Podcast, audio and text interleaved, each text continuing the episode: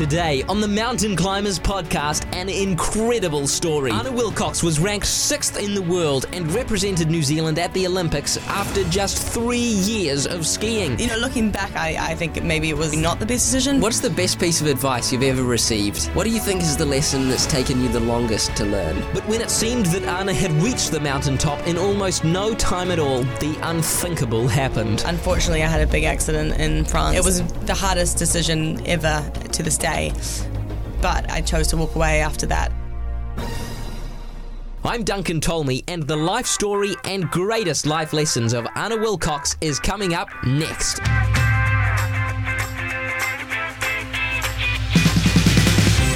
Kia ora koutou, everybody, and welcome to the Mountain Climbers Podcast. It's great to be in your company, and Anna Willcox, great to be in your company as well. Thanks for having me. Appreciate that. This podcast is all about your greatest life lesson, so I thought we'd start off with that. What is your greatest life lesson, Anna? Such a big question. It is. um, probably what is it what what are my priorities i think that's really important i think especially when it comes to you know your mental health i think prior, figuring out what fuels you and what makes you is really important. So um, i mean literally sometimes i've had to stop and write down a list of what my priorities are and often the ones that you're actually putting energy into are the ones that aren't high on your list and that's what i've often found. Um, the things that are most important to me would be my, my relationships and then my health and sometimes you sort of suddenly you're doing all these saying yes to all these things, you know, going out all the time and stuff, mm. and actually that's not fueling what your priority list is. So, yeah, so I think that's that's that's a really big one. I think that's a brilliant piece of advice, actually, to sit down and order what is the most important things to me, and then uh, uh, do you then associate the time that you have to yeah. th- those priorities? Because we only have a certain amount of energy, you know, and yeah. I think we, we end up running out quicker than we realize in a day, and we don't we actually haven't done one thing for ourselves or for the person that we love or for the job that you love or whatever it is or maybe it's just it, it can be anything as well. Like i found when i wrote the like i remember writing this list because i was just in a really low point and it was things like just going for a skateboard like these kind of things that seem small but they actually give me a lot of energy. Mm. um, so yeah i think that's that's a big one. Wow that is that is awesome. Um, let's take a look back at uh, what's made you anna willcox. Um, so you grew up in a really sporty family is that right? Yeah. What was what effect do you think that had on your personality? Um, it's a it's a for me it was this really strange one because I never was the one in the family to be the elite athlete, but I ended up being the one to go to the Olympics first. Out of my brother has also gone, but he went after me. That's what I have. That's what I have on him. yeah, exactly. Um, but I grew up in a really sporty family. My dad is like a four-time world champion in sailing, and we grew up sailing um, like on our family yacht just up in the Hauraki Gulf, and it was a really tight knit family. And my brother, he was sort of dad's protege. You know, he was always hmm. amazing mm. at sailing, one of the best in New Zealand forever. And I was sort of just like hanging out, and I was sailing, but it wasn't really like what I was extremely passionate about. And I think my parents, you know, they really taught me. I really saw through their eyes what it felt like to have a passion and to do something that was a bit out of the norm. And I don't think they meant to sort of necessarily teach us that, but they sort of taught me to that it's okay not to do the normal. And mm. so they never found it weird when I wanted to not go to university and wanted to go and chase that like I just went into a ski season and they were like yep cool you do you. And then from that stemmed my passion and then my involved like then I you know ended up going to the Olympics and skiing. And that wouldn't have happened if I didn't have parents who were sort of saw life's not so straightforward. You know what I mean? You don't have to just tick They all hadn't boxes. planned it for you. Yeah, it was up to you to determine yeah. your destiny. And I guess because they didn't, my they didn't either also go this like normal path of going straight to uni and doing all these things, but they live live an incredible life. Something I read that absolutely flabbergasted me, Anna, was that you left high school at the age of 18. Well, that wasn't it. But then picked up skiing straight away and in less than four years were off to the Olympics and ranked sixth in the world. What is so different about you that means you're able to achieve such great success? Because, you know, most people, if you start a sport at the age of 10, you're already yeah, too totally. late. You have a coach and that's your life. And yeah, yeah 100%. And I think. Um, but I just I, I, I fell in love, and for the first time in my life, I discovered what true passion felt like, and it was like so it just fueled me so much. And like most sane people, you know, would have become a ski instructor or gone and worked in like a bar or whatever. But I was like, no, I'm gonna I'm gonna be a professional. Like I just ha- I just aimed the highest possible level, and I had so much self belief. You know, I, I I missed that person that I was when I was 20. You know, so much self belief, and I believed I could do it. And I worked my butt off. I worked so many jobs to make it happen, and I trained so hard. And and like I said, I think in my sport, you know, we were hitting 80 foot jumps, and not many people were sane enough to do that. Well. Were too sane to do that, should I say? Yeah. And I was insane enough. I had a bit of a like, I guess, you know, people. It it's a unique sport that not many females do, and I was sort of so driven towards it. And yeah, so more determination than talent, probably, but Yeah. I got there Do you think d- that determination was the key characteristic that set you apart? without a doubt. Yeah, I Yeah. think so. Because I, you know, my peers, they'd been skiing, they'd been living in ski towns for their whole lives. You know, they were the ten-year-old who'd been on skis with a coach, and I wasn't. But it didn't. That just only fueled me harder. You know, and I just I wanted it so bad, harder, better than like you know. More than anyone More than else. anyone else, So, yeah. And as a result, you got it. Yeah, Yeah. yeah. Um, and skiing's an interesting sport as well because it, you know the pressure is all on you to perform well, and if, if so, you know if you don't go well in a, in a competition, it's you can't blame your, you know your team. It's all on you. Yeah. So how did you process that kind of pressure? I think naivety was a really big thing. You know, I went into the sport and I reached the top pretty quickly, which I hadn't sort of learnt those hard yard lessons in between, which was kind of a good thing because um, ignorance to me is bliss a lot of the time, and I didn't know the sort of the consequences of what could happen physically with my sport until I got injured later down the track. But um, yeah, no, I think it's for me it was a positive that um, I could really channel that pressure and and perform. And I think it, some people can do it and some people can't, and that's okay. We're all built differently. But for me, I actually f- fuel off that pressure. I like it. Okay. So when you say you're a bit naive, do you think you didn't understand the pressure at the time? Yeah, probably. Okay. and also because I had nothing to lose. Mm. I didn't have the pressure. I didn't have a coach when I was 10 years old. And my- You know, I didn't have my, my no one no one sort of was in it other than me. So I was sort of that always underdog, which I I guess worked for me, and I didn't I didn't really need, necessarily need to have that pressure because I'd only been doing it like two years by the time I went to the Olympics. So my dad was just like because he's an Olympic coach himself, he's coached since every Olympics since '92, so super experienced, and he was just like Anna, like the fact that you even made it, man, just go out and enjoy it, and Yeah. don't don't take that for granted because the next time you go to the Olympics it will be a completely different story. You'll have that pressure because you're not an underdog anymore. You've been going for it for so long. In 2016, Anna suffered from a brain injury that temporarily halted her skiing career. Then, on the road to recovery in 2017, Anna broke her back after trying to land a ski jump. The injury not only had a terrible impact on her physical body, but also her mental state of mind, as the decision was made that Anna Willcox will retire from skiing.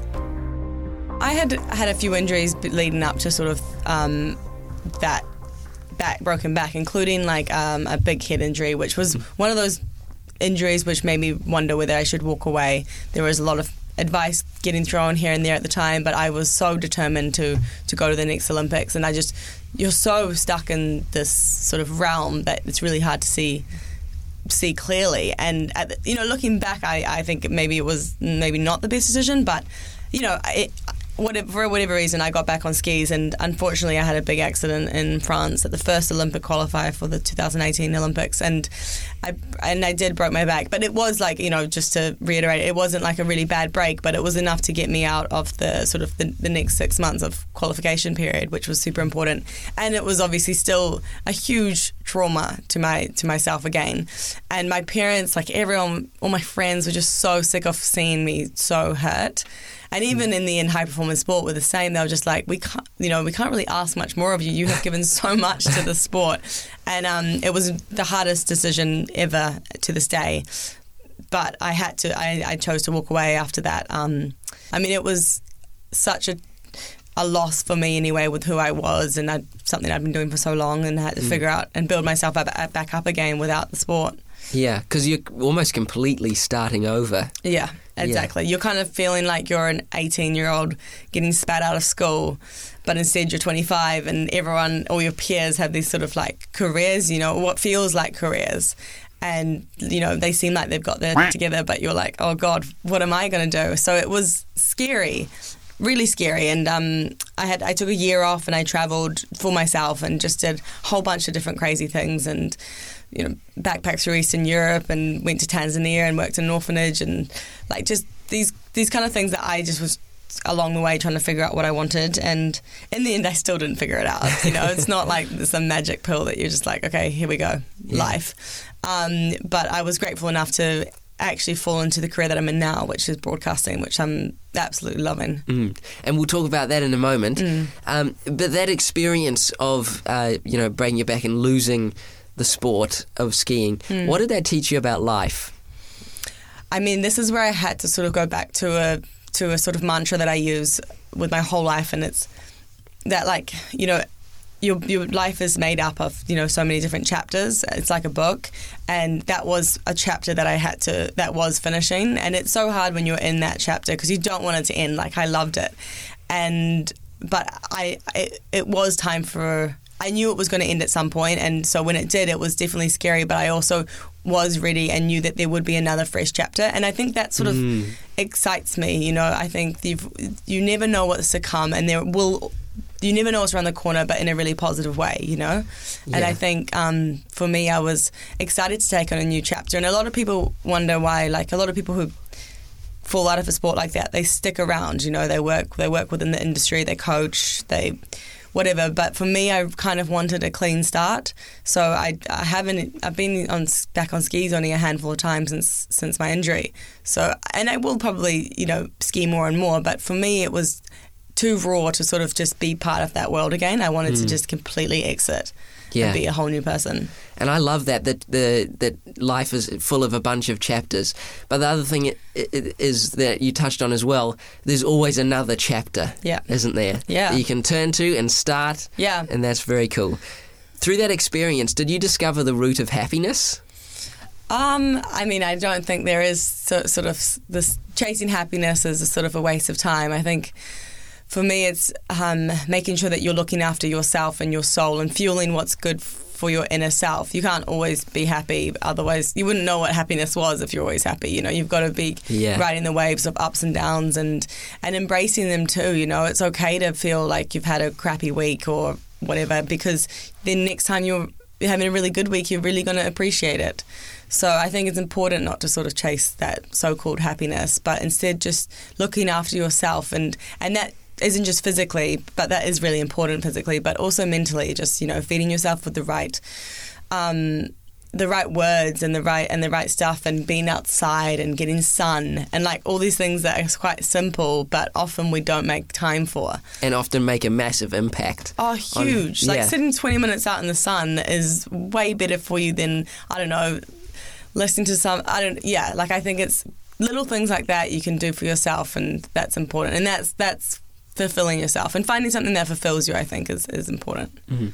Is when you wake up in the morning, what's often the first thought that comes into your mind?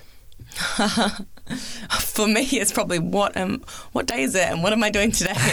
I'm one of those really like deep sleeper. I sleep a lot actually, and when I was training and skiing, I was.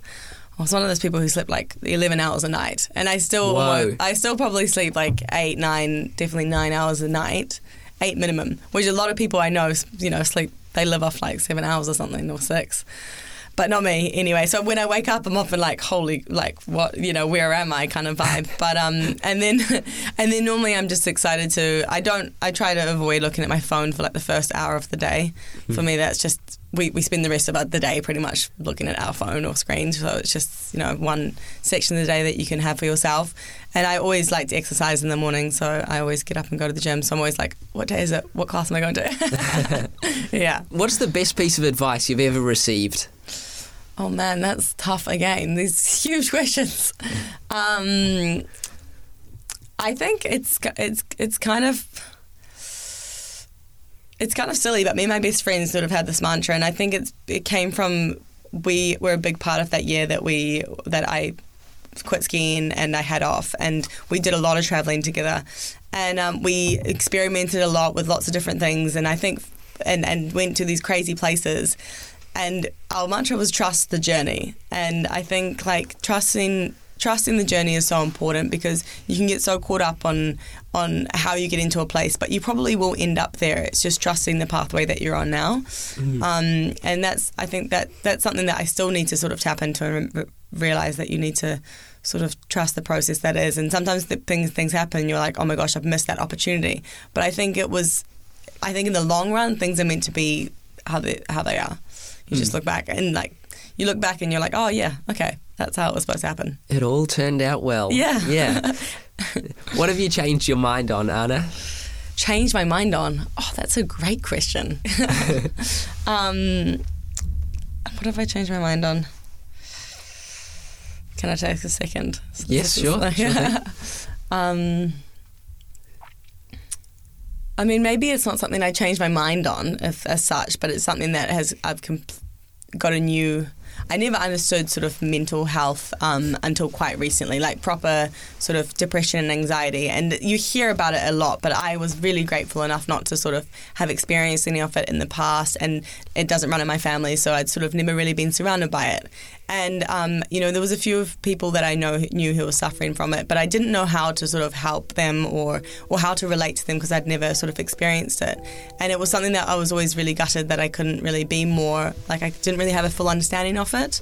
But until like last year, I actually um, got diagnosed with depression and anxiety myself, and it sort of for me came felt like it came out of nowhere, and um, and it was one of those revelations sort of for me where I realized or understood what you know what my peers had been going through or what what people are going through a lot more. And I was able to sort of talk about it a lot more and help them. So I think just that understanding came quite late well you know late for me in my life and it's something that I'm almost grateful for because I can help a lot I feel like I can help people a bit more And I think that's because you were on the crowd goes wild at that point, right? so, yes yeah and, still and still are. yeah.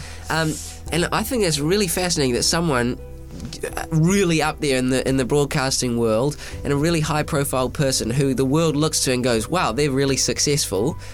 Can still suffer from something like that. Yeah, I mean, again, it's just I- it's so not circumstantial. You know, I think it can it sort sort of can come and hit people at any point, and hmm. it creeps up on you. And then it, and for me, it was definitely a you know it's something that affects your day to day, obviously. But you, you know you. You barely have energy to do anything other than just your job, and even that's hard. You know, you suddenly you're doubting everything you do. And I was going to these interviews and interviewing like, you know, high-profile athletes, and questioning myself, you know, internally and struggling to sort of be confident in what I was doing. So, um, I mean, it was it's definitely hard, and it comes and goes. Like it's not just going to disappear. But yeah, I th- yeah, it's it, it is one of those things, and often it does hit the people that you least expect. Yeah.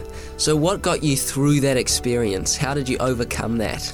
I mean, for me, it was reach. I thought first, almost admitting and accepting that you you know you, you're a bit different. Because for me, I'd sort of known this. I'd gotten to know this person for 25 years. You know, I was like, yep, this is me. I I know who I am. I've put a lot of effort into the person I am, and then suddenly it feels like you don't recognize that person in the mirror anymore. This person who was sweating the small stuff and like, yeah, that dropping in like that low in confidence and unable to sort of be that bubbly person and give that my energy to people suddenly I wasn't able to do that anymore.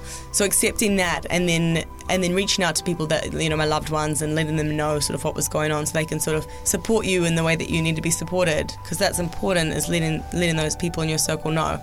And then I for me I I was lucky enough to see a therapist and I started seeing someone that I really liked and um, and that was really helpful just just reflecting and and understanding it and then her, giving me new sort of tactics on on working through it and doing and prioritizing you know what what what um, fuels you What, what is important? yeah Yeah. that was key in those moments And I think I have a huge amount of respect for you, Anna, in speaking out about this because, especially when you're, uh, uh, you know, in the public eye, it is Yeah. something that is so tough and it's a really vulnerable, vulnerable thing Yeah. to do. But I think it really will have an, a, a huge impact on people because, you know, they can look to you and go, "Wow, she had that happen to her."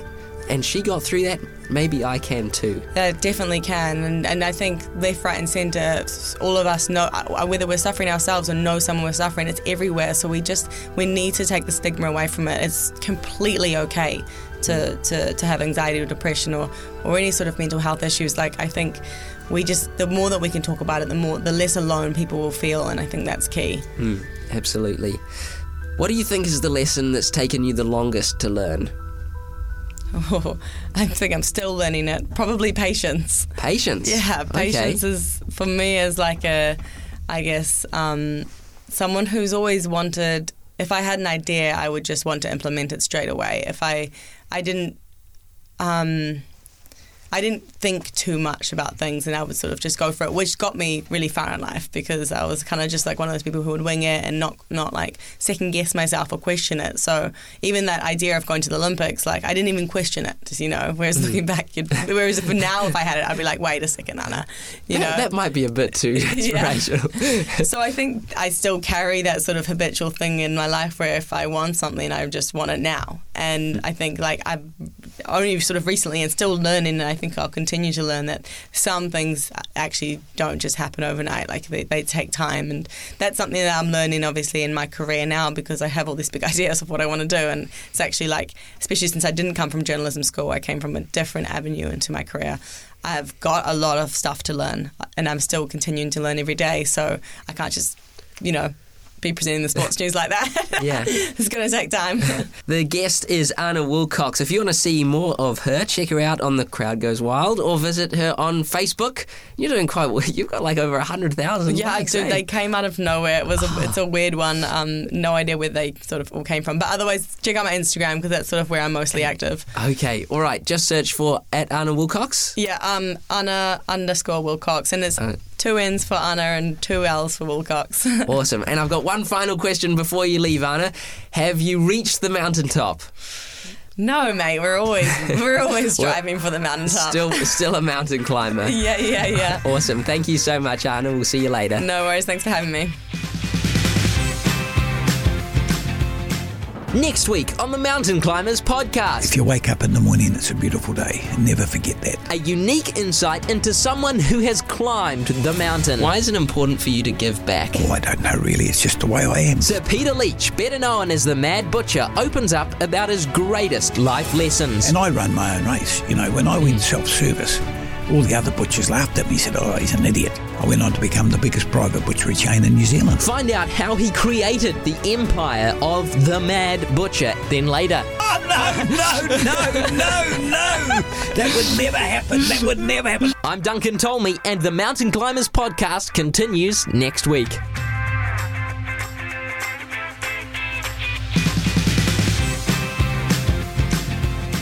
Duncan Tolmie, and you've been listening to the Mountain Climbers Podcast.